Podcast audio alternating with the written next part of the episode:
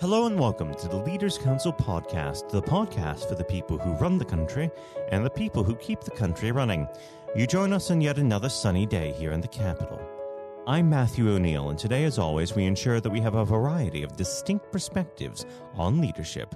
First, we're joined by Almanzo Doouss, Sales and Marketing Director of Peak Envelopes, a family business located in Watford. Alonso, hello. Hello.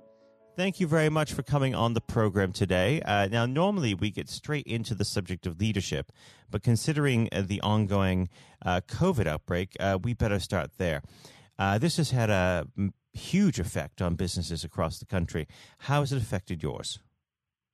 Certainly have. Um, it was a complete shock out of the blue, um, and was not something which we had planned for we try and plan for different eventualities, but hadn't planned for this at all. Um, so when it started kind of coming into the news media in December, um, didn't think anything more of it. And it wasn't really until kind of mid February that it really something actually maybe this is something serious. Um, it has had a dramatic impact on sales, and we've also had to change the whole business um, to pivot to change what we're actually been offering, um, mm. and also obviously take advantage of government um, support as well in the form of furloughs and grants, etc. Have you had any difficulty when it comes to supply chain? On the supply chain side, we haven't actually had any difficulty. Um, the biggest lump in the road was Brexit, or that was what we were expecting, um, because we do import some product. Um, but we were kind of ready for that. We also export as well. Um, we've got an office in Ireland, um, in Southern Ireland, but the actual COVID itself hasn't actually impacted upon the supply chain, um, amazingly enough. Um, and we've been able to continue on getting the required products in. Now, of course, with all the talk um, at the moment regarding the withdrawal agreement and uh, Southern Ireland, do you feel uh, that business between your Southern Irish office and your main office here in uh, the UK uh, will uh, be a bit more difficult than it has been, or do you think uh, this will all come to pass, as it were? Yeah, I think it'll all come to pass. Um, we've been trading in Southern Ireland for a few years now, um, but have been dealing in the euro since its um, rise in whatever it was, early 2000s. Um, so we've been importing and exporting for that whole period. Um, and we were also previously buying in French francs and German Deutschmark. Um, so we we're used to dealing in foreign currency um, and dealing in the paperwork before it was such a free market. Um, so we can't see it being a difficulty. We have got plans in place to overcome all the challenges associated with it. Um, but yeah, we're a forward-thinking company and do what we can to try and plan ahead. We should move on to the subject of leadership. I always like to start this part of the conversation off by asking the same simple question What does the word leader mean to you? Leader is someone to me. It means that someone that inspires people, makes them become bigger than they were before. Um, there's great people in history. Take someone like Winston Churchill. Mm. Um, he led the country through a very, very challenging time, and it's a known fact that he got more out of the whole population than if it had been completely rudderless without a leader. Um, so really, leadership is about bringing people to a higher level than they actually are aware of that they can actually be. And how would you sense. describe your day-to-day leadership style? I'm an individual that's very forthright and tend to make my position known quite quickly. Um, I it's something I'm working on is to try and become a more inclusive leader um, and not be quite so forthright. Um, but there are pros and cons of every different leadership style. Um, I reach decisions normally very quickly, and normally they are. I go my go by my gut, and my gut it tends to be right, but it can sometimes leave people maybe not quite as um, happy about the the outcome than if I'd just taken a bit more time to explain it. So that's a, a weakness in my leadership that I'm seeking to address. Where would you say your leadership style derived from? Uh, did you have a particular role model, or have you been shaped more by circumstance? Shaped more, more by circumstance. Um, when I left school, I didn't go to university or anything like that. Um, I got straight into the family business and was put in the deep end. I didn't have a job description even as such, just mucked in, did everything from picking packing orders to answering the phone, quoting accounts, you name it, the whole caboodle. Um, and as a result, I have got a very firm grounding of the whole business, and which has then meant that I've been able to be very forthright in terms of I know the business, um, I know how everything works. So if someone in the warehouse, I do still get involved in warehousing now and again. um, just I like to keep keep um, sharp know what is going on. But if someone's got a query in any area of the business, I do actually know from first-hand experience um, about it. Now, does working in a family business uh, present some uh, different dynamics? Sorry, I just didn't catch the question. Are there any uh, different challenges uh, while working within a family business? Yes, there certainly are. Um, different family members have different. I've got two brothers, um, they've got different strengths, different weaknesses, um, and it's a case of working with and drawing on their strengths and seeking to use your strengths, which maybe fill in or um, mitigate their weaknesses. So working together as a team, um, it's good fun, but certainly does have its challenges. Um, I was just thinking of one, one, one of my brothers. He's not as dominant as me, um, but he's much more of a relationship. So he tends to reach decisions slower, but brings more people along with him. So kind of together, um, it really helps in terms of the overall leadership of the business. Now, unfortunately, our time together uh, is beginning to wane. Uh, before, before I let you go, what does the next 12 to 24 months have in store for Peak Envelopes? A lot of change. Um, we are doing a lot more, and, and, as a result, it's kind of sped the um, sped up the process of change. But we're doing more and more postal packaging um, as more products are being shipped in the post. One thing that we're also very proud of is our EnviroFlute range of products, which is environmentally friendly solutions to single use plastics, basically. So, for example, it's a um, an all paper padded bag range.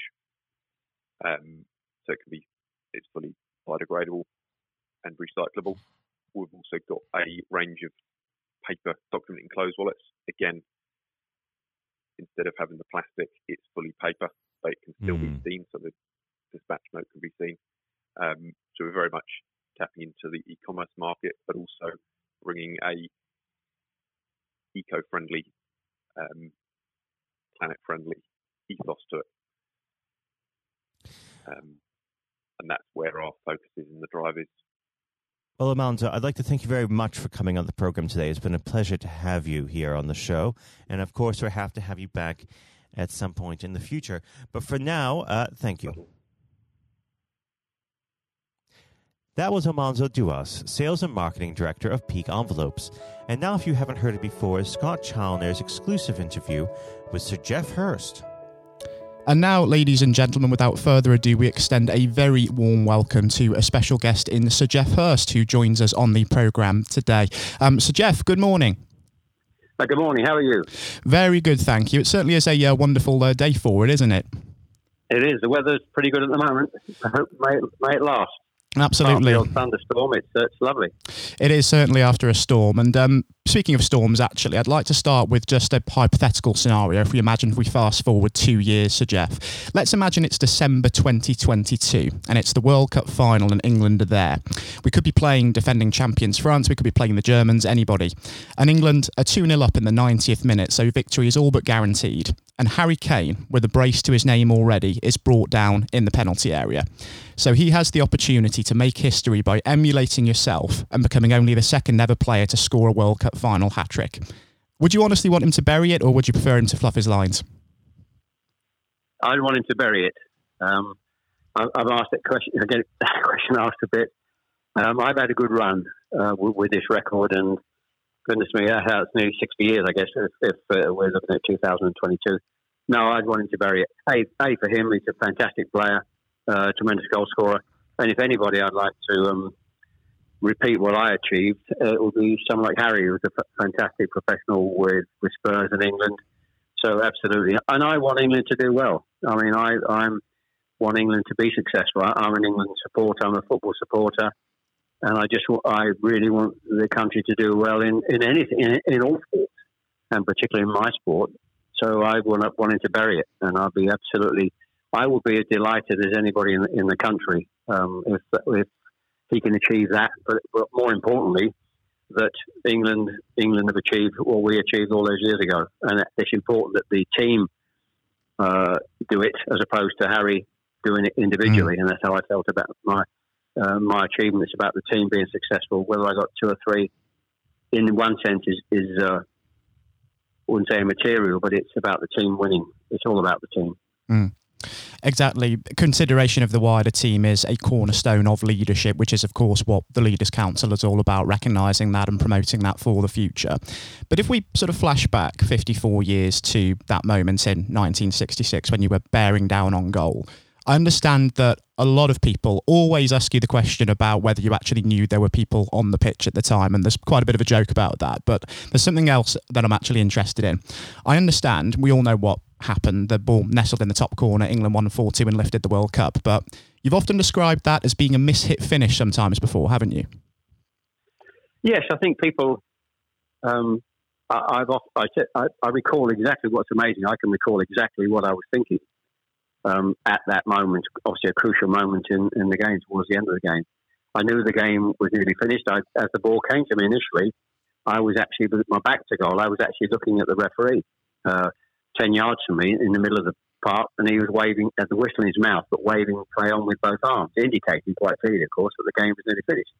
So when I got to the edge of the box, I'm I now thinking the game's nearly. I'm thinking if the game's nearly finished, I'm now going to whack this ball with everything I've got left. I'm thinking if it goes beyond beyond the sand into the corral. by the time the ball boy gets it back to uh, Hans Tilkowski, the German keeper. By that time, surely the game has got to be over. But as I always jokingly say, uh, I mishit it and it and it flew in. But I was thinking about wasting time, not so much about. Uh, but certainly, what I was going to do, which which showed, I was going to hit it as hard as I possibly could after those two hours. And it just goes to show sometimes that hit and hope, taking a punt, can sometimes be the way forward because I think it shows that in any form of leadership, be it in sport or in business, you can't go sometimes without taking risks. Absolutely, yes, absolutely, yes. I mean, I wasn't in that position with risk in a sense because the game was unfinished, but that that philosophy is right. You're just going to there's an element of, of, of risks uh, of making it, but there's got to be a control on that risk, not not stupid risks in, in mm. all walks of life. An element of maybe doing something you're not too sure about, but sometimes in life you've got, you've got to have a go. You can't uh, get be successful in terms of long term leadership if you're just always sitting on the fence and not taking any chances. I don't think that's where the great leaders will get to by having that kind of philosophy. You've got to move forward. And the last time that you actually joined us on the Leaders Council podcast and spoke with my colleague Jonathan White, uh, Sir Geoff, was back in February, of course. And that was a point where we knew a little bit about COVID 19, which was looming, but that was before it really took hold in the UK and really turned our world upside down. And before that, this summer was meant to be all about the England national team once again, who were going to the European Championships. But that's in a way now being replaced by the National Health Service, and we've been supporting the health service and applauding their efforts. And we're hanging out thank you banners, displaying drawings of rainbows, very much in the same vein that you'd see the George Cross adorning most households during a major tournament year. Do you feel there are parallels between the sense of national unity that we've discovered during this time and the spirit of 1966? Oh, absolutely. Particularly the, the recognition of the NHS uh, with what they're doing. And I think it was a great idea during that period where they asked everybody to stand outside their houses and clap and congratulate the NHS for what, what they were going through. And I think it's it's been criticism in the past, of course, the NHS on how it's run, whether there's enough enough funding for it, and, and so on. But really, when you begin to realise during these turbulent times how absolutely vital and uh, important it is to have a, a health service that works efficiently, and to see individually the, the amount of people who are uh, interviewed almost every day on the t- terrible circumstances they were having to work under with with masks and so on, and and also into what was also for me fantastic, all these people from different countries all over the world that were working in our country uh, with the same union to to be successful and uh, help people to survive uh, COVID. And very heartwarming. And I think that kind of feeling, I, I probably, as a player in '66, I probably wasn't aware at that time of the unity of the country. I've learned that over the years when I talk to people um, who were uh, about 66, and they will tell you what a great day it was and where they were, remembered exactly what they were doing, and the fantastic stories. So that identified then as that great unification of the country. 30 million plus viewers, the biggest view, TV viewing audience we've had. So today, um, it's certainly uh, through this pandemic, and the NHS has been absolutely magnificent, and every single person, uh, some very fantastic and heartwarming stories of how they're dealing with this unbelievably uh, difficult situation from a health perspective. Uh, fantastic. So that was really heartwarming to get out and, and cheer and clap on the balcony um, for the NHS. Fantastic. Mm, certainly inspiring what we've been seeing uh, from the uh, the front line as well. And flashing back just to 1966 again, just from a leadership point of view, um, the manager that made all of that possible and oversaw yourself and your teammates on the the road to the World Cup was, of course, Sir Alf Ramsey. What sets somebody like him or Ron Greenwood apart from other coaches? Because I understand that both men had a profound impact on you, not just as a player but also as a person as well. Well, I think that I was very fortunate. You're talking about coincidence and fortunate in your life to be at, the time when I was physically at my at my best during those those, those years. Um, born earlier or later, I wouldn't have been around uh, physically enough and clever enough, uh, technically good enough to, to be a rap, to be a, a, good player. But at that time, I'm involved with arguably the greatest coach um, we've seen in this country, Harry Redknapp, who's been around a long time, would still say he is, is the best coach he has worked with. And this is, that's 50 years having been in the business plus. And then moving on to, to having a, at national level, a great manager. Uh, uh, and the two coincided in a sense because Ron Greenwood always always said that and felt that he, as a as a, a coach of a League One club uh, or Premier League as it is today, it's it's important you prepare them and teach and coach the players to be to prepare to be playing in the best company, playing for England. And so he prepared us to be playing for England. And then Alf Ramsey knew the players to pick. Um, discipline was his big skill, making sure those players were disciplined uh, in the right formation. Uh, so the two combined, moving from one to the other, uh, how, how can you possibly be as, as fortunate um, as, as I was? It was just uh, amazing. So I think Ron was. I think there are two different aspects of football in terms of leadership. You've got a you've got a, a coach who's, a team coach who's a teacher effectively. and you've got the other kind of character who's, who's a manager who manages people. May not be quite so good technically on the coaching aspects, but by that stage, Ron Greenwood passing a coach person to Alf, who then managed from a discipline point of view, because you're managing people from the whole country.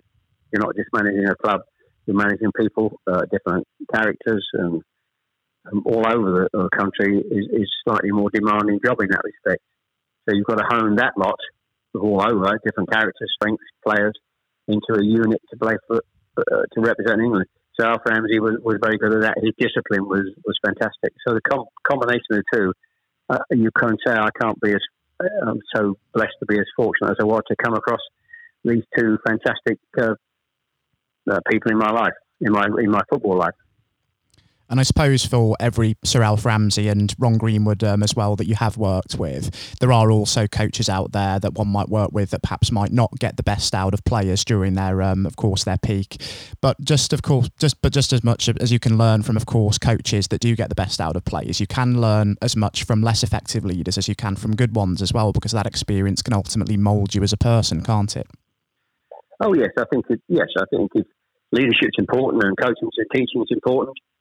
Um, and, and, the great teachers and coaches and managers ha- have that skill. Sometimes it's an innate skill in, in, management. They have it.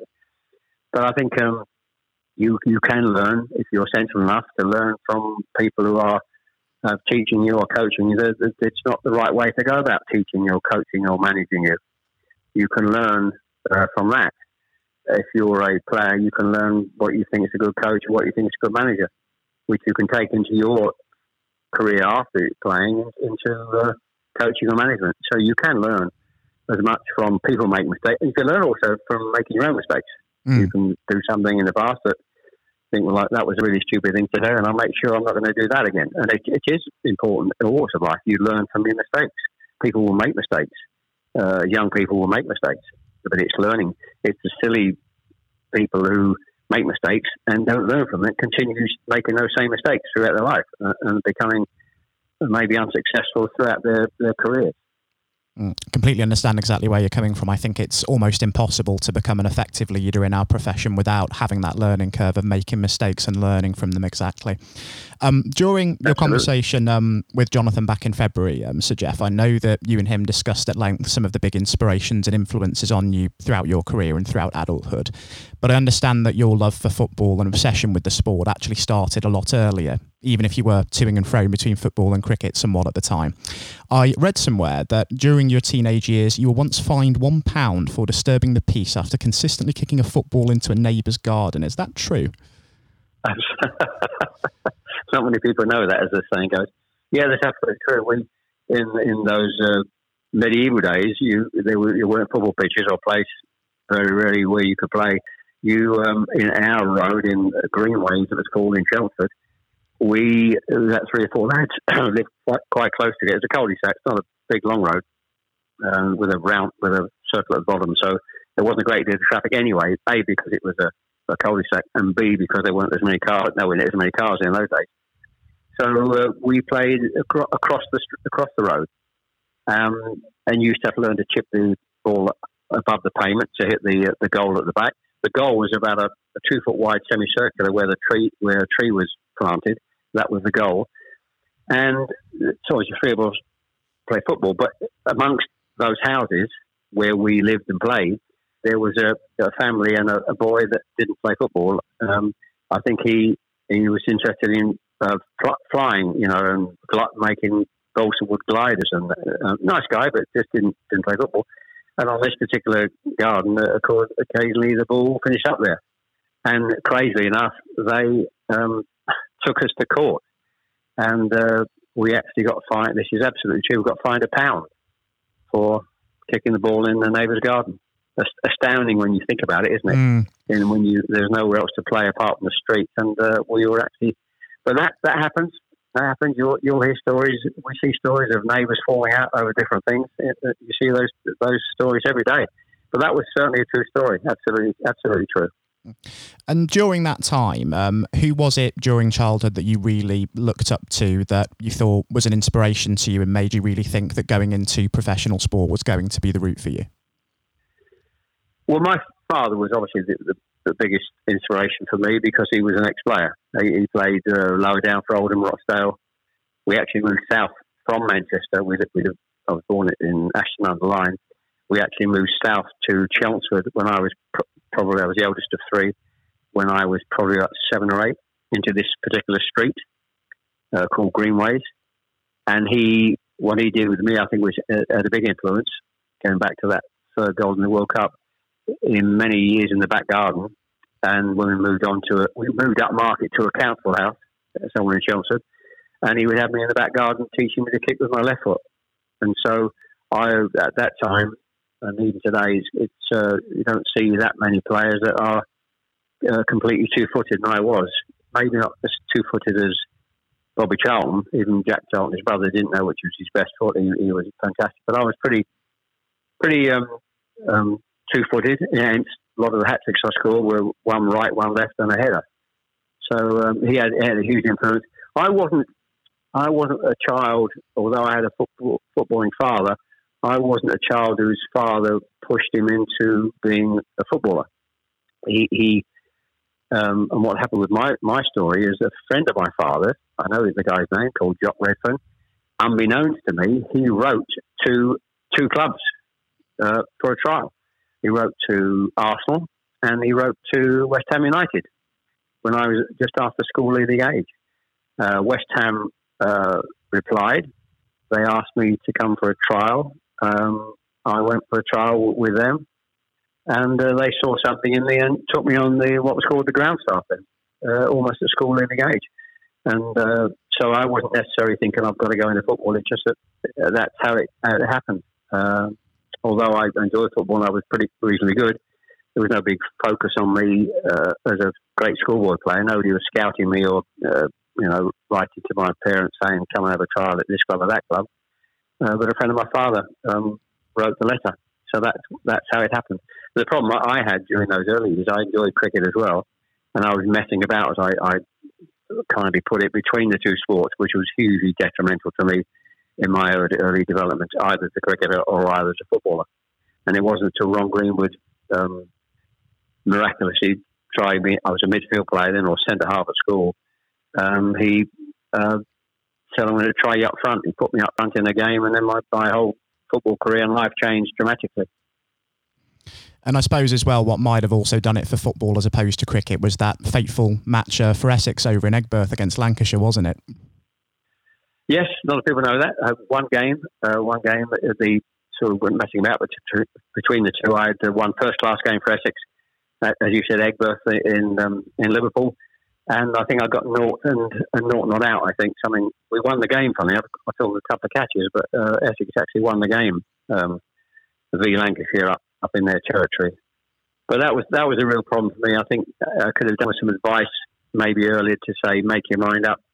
But when you look back, when uh, even today cricket goes through till what September, whereas football starts in July, so there's a huge overlap. And I'm still playing cricket until September, missing pre-season early games for those two or three years extremely detrimental to me doing well at one or the other uh, until Ron Greenwood just put me up front and that was it. And from a standing start, I think my first season around, I think September, October, I, I played my first game up front against Liverpool. And I think I played about 23, 24 games, uh, no, 27, 28 games and scored 14 goals, like one in two from a standing start for a, mm. a midfield player. So um, quite changed dramatically. Um, that was 60, 62, 63 season, the three years before the World Cup. And when we think about leadership in football, the role of a goalkeeper, of course, not related to your own career, is to essentially build from the back and command this penalty area. And one goalkeeper that you played with, not just for England, but also for Stoke City in the later years in your career, was Gordon Banks.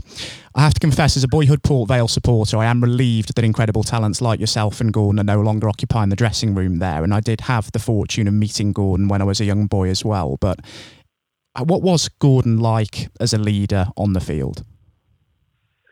Well, first of all, he, he was a great. Uh, two things for Gordon. He was a, great keeper. Um, I would still say the greatest English keeper we've ever had, uh, and one of the best keepers in the world. Um, absolutely fantastic. Funny enough, I didn't realise.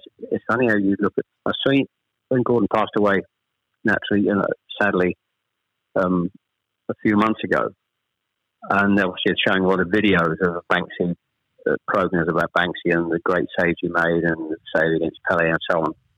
But I didn't realise how um, athletic he was, uh, how quick he was, athletic, um, springing forward to smother balls, and not just hitting balls. Agility-wise, he was absolutely fantastic. But as a character, he was a joker. He was a, a very kind, very mild mannered, lovely, lovely man, the nicest guy you can possibly wish to meet. But he was a joker. He always had a, a, a joke for you. Every time you met, sometime he'd have a new joke.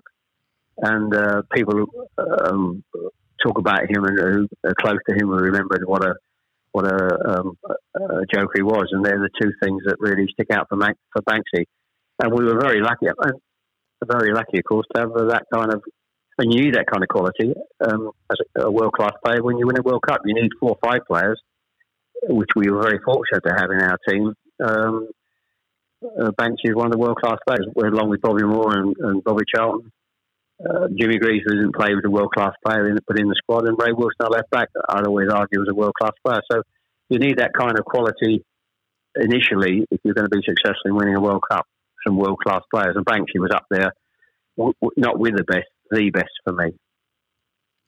And another thing from during your days at Stoke City as well was that a talented but then troubled young midfielder by the name of Alan Hudson first joined the uh, the club around uh, the early 70s. And I know that you were asked to take him in as a lodger to provide him with a stable home during his spell there by then manager Tony Waddington. Now, I've spoken to a great many directors and executives on this programme before, and all of them describe trust as being a key cornerstone of leadership. How did it feel for you knowing that Waddington trusted you to that degree to ask that of you? Well, I was uh, extremely flattered. It was a, a, huge compliment that he saw me as a, and of course, over the years, hopefully that that uh, come out. That's important that uh, you have those kind of qualities uh, as a player that a he saw when I was at West Ham, and b obviously acquired me to play at Stoke City. So I was I was initially first fairly surprised. I think and certainly my wife was fairly surprised when I when I said I need her permission for for me to um, uh, allow Alan Hudson to stay with us in that, those early periods. But what he saw, of course, in me was, uh, which is, I can see in myself, I was, I was a very disciplined person, a very disciplined player, which you have to be. I didn't really have, I would say, the qualities of the world class players like the Bobby Charltons and the Jimmy Greaves and the Bobby Moores. So uh, you need to have bring all the other characteristics to be successful at, at, that level, to compete in their level. And discipline was one of them. And, and um, obviously, Tony Waddington saw that. And if he wanted to put, he trusted me that I was disciplined enough to hopefully push some of my discipline into Alan Hudson, which we did. And um, in those early six months and year, a couple of years, he was come up a bit heavier from Chelsea. He lost a bit of weight. And uh, although he was a little bit indisciplined himself, hence they needed him to, to stay with me, what he was was a fantastic player. He is uh, was he is one of the, the, the, most fantastic players I think I've come across the, across, but not hit the best because I think he was a certain uh, slightly bit of ill discipline within his, his general life, and you need at the top, and I'm talking at the top being, being an England player, but I'd compare him purely on ability compared with ability up in the Franz Beckenbauer mold mm. without any shadow of a doubt. He, he was that good. So it was a bit of fun and enjoyable times. Uh, getting uh, serving Alan Hudson the cups of tea about eight o'clock at night when we had our tea at our home for those uh, those few months, and I think he, it was a, a, big help to uh, getting Alan back on track and performing brilliantly for the club. And following on from your days with the uh, the Potters, you went on, of course, to play football in Ireland and the United States before the end of your career. Did you feel that the dressing room and indeed leadership culture at those clubs differed from perhaps what you'd been used to back in England? Um, well, I think Ireland was just a short spell with, with Cork Celtic, so it's hard to judge and make any comparisons. And of course, in, in America, it was the early days of um, of football in America. Uh, and I thoroughly enjoyed my time at, at Seattle. So it's difficult to make a, uh, a comparison. I think I was fortunate at West Ham. We, it was a great time with the club. And I was fortunate to play with Stoke City uh, for three years. And it was a fantastic time for that particular club. They won, of course, the, uh, the, the League Cup before I went there. Mm. Sadly, they knocked us out in the semi final. So it was a, a marvellous time for, for that particular club, and very close. We actually, I think we played Ajax in, in, the, in the, following year in, in, Europe. I think we only lost on, on the goal over two over the two games against Ajax. So it was a great time for the club. So I'm very fortunate to have played uh, for, for, those two clubs. Only a short spell at West Brom, of course, but I think uh, as I always jokingly say, I think I was past my uh, sell by date then. Um, West Brom was a fantastic club, but I was I wasn't at my best, and I thought it was time to retire, which I did. And Johnny Giles was in charge then. I think uh, West West Brom actually got up that year, but I made very little contribution to that success the club had. So um, yes, it, the, the, American experience was just fantastic. I never saw it as long term being over there. That was a, a, a, brilliant few months with my wife and um, uh, two daughters, and my wife, and she was uh, pregnant with her third daughter over there. So that was was a good time. It's completely different. Ireland was just a just a. I always joke about Ireland. I was there for about I think a month. I think it was, and I enjoyed the experience. And I earned a few quid, and I think it paid for, for the kitchen in one of my houses back in England. New, new kitchen. so it certainly went really well. I suppose in the waning days of um, your career, um, was it humbling that you realised that people were beginning to actually look up to you and be inspired by you as a legend, as in perhaps the same way that you were looking to the likes of Bobby Moore earlier on in your career? Yes, I think it's. I think the that kind of uh, whatever the word, correct word is, I don't know, being looked at and, and revered, sort of comes maybe maybe longer, maybe in longer, not of immediately after you finish playing, but in the long term when um, uh, uh, and I always joke when people introduce me either to other people or introduce me on stage uh, as a legend. And, and I always jokingly say you, you, only start being called a legend when you're over 70. And I think the, whatever the word is, I'm not sure adulation or recognition or whatever, it sort of happens and you think more about it, or it happens and occurs more in later years. Not not certainly. Um, I felt during the time after I finished playing or, managing or playing for England during my, during my football career. And I think I, I went into business for 20 years. I don't think anybody necessarily looks at me when I was in business as necessarily a legend or somebody they could look up to. I, I felt that kind of attitude probably has happened in, in my later years, probably for those younger generations, just lastly, Sir Geoff, before we do wrap things up, um, for people who are aspiring to become leaders in business, politics, sport, or indeed any walk of life, if you could offer any advice to them based upon your experience, what advice would you give them? Simple advice in, in a sentence is really I learned a lot from Alf Ramsey. He was a, he was a boss. I think a boss sometimes have, have natural characteristics. You can learn about management on management courses but there's certain characteristics when the successful bosses is, is within them to start with. But one of the things I learned from Alf Ramsey, which I've taken into my, my business life and even my uh, talking to my family life, if they're involved in business, is when you're managing people, you manage them as a group. Anybody that doesn't want to be part of that group, you find is, is, is backing against what you want to achieve as a boss, you move them out. And I think that's the simple, one of the most simple uh, lessons I learned during the Alf Ramsey period even some of the great players I felt should have been in the squad, possibly at, at the time, without mentioning names. Um, when you hear stories about this player not, you know, completely complying with everything, and they're, they're left out, or they're not even in the squad. And I felt that was, and even some with great ability, I, I think probably didn't make it. And I think a lot of it stems down to they didn't want to be, they wanted to be, you know, a lone champion, successful person, didn't want to be part of, of the group. So that, that for me is the, the key message, the single key message I would pass on to anybody who wants to manage a group of people in any walk of life. Mm, ties in very nicely with a quote from one Nelson Mandela, in fact, that surround yourself with people who are better than you are in some ways. And I think that is incredibly sound advice indeed. Yes, it is. Very good. Good advice, yes. So, Geoff, Thank you ever so much for joining us on the uh, the program this morning. It's been an absolute pleasure having you with us to discuss your life, career, and leadership. And it would be a pleasure to welcome you back on the program in future to discuss further. Pleasure. Thank you. Enjoy enjoy being part of the program. Thank you. Likewise. Thank you ever so much for your time again. This has been the Leaders Council podcast. Thank you for celebrating excellence in leadership with us. I have been your host, Matthew O'Neill. Until next time, goodbye. Thank you for listening to our podcast. The views expressed within the podcast do not reflect the views of the Leaders Council of Great Britain and Northern Ireland, its parent company, or subsidiaries. Members of staff other guests, or any other person therein associated.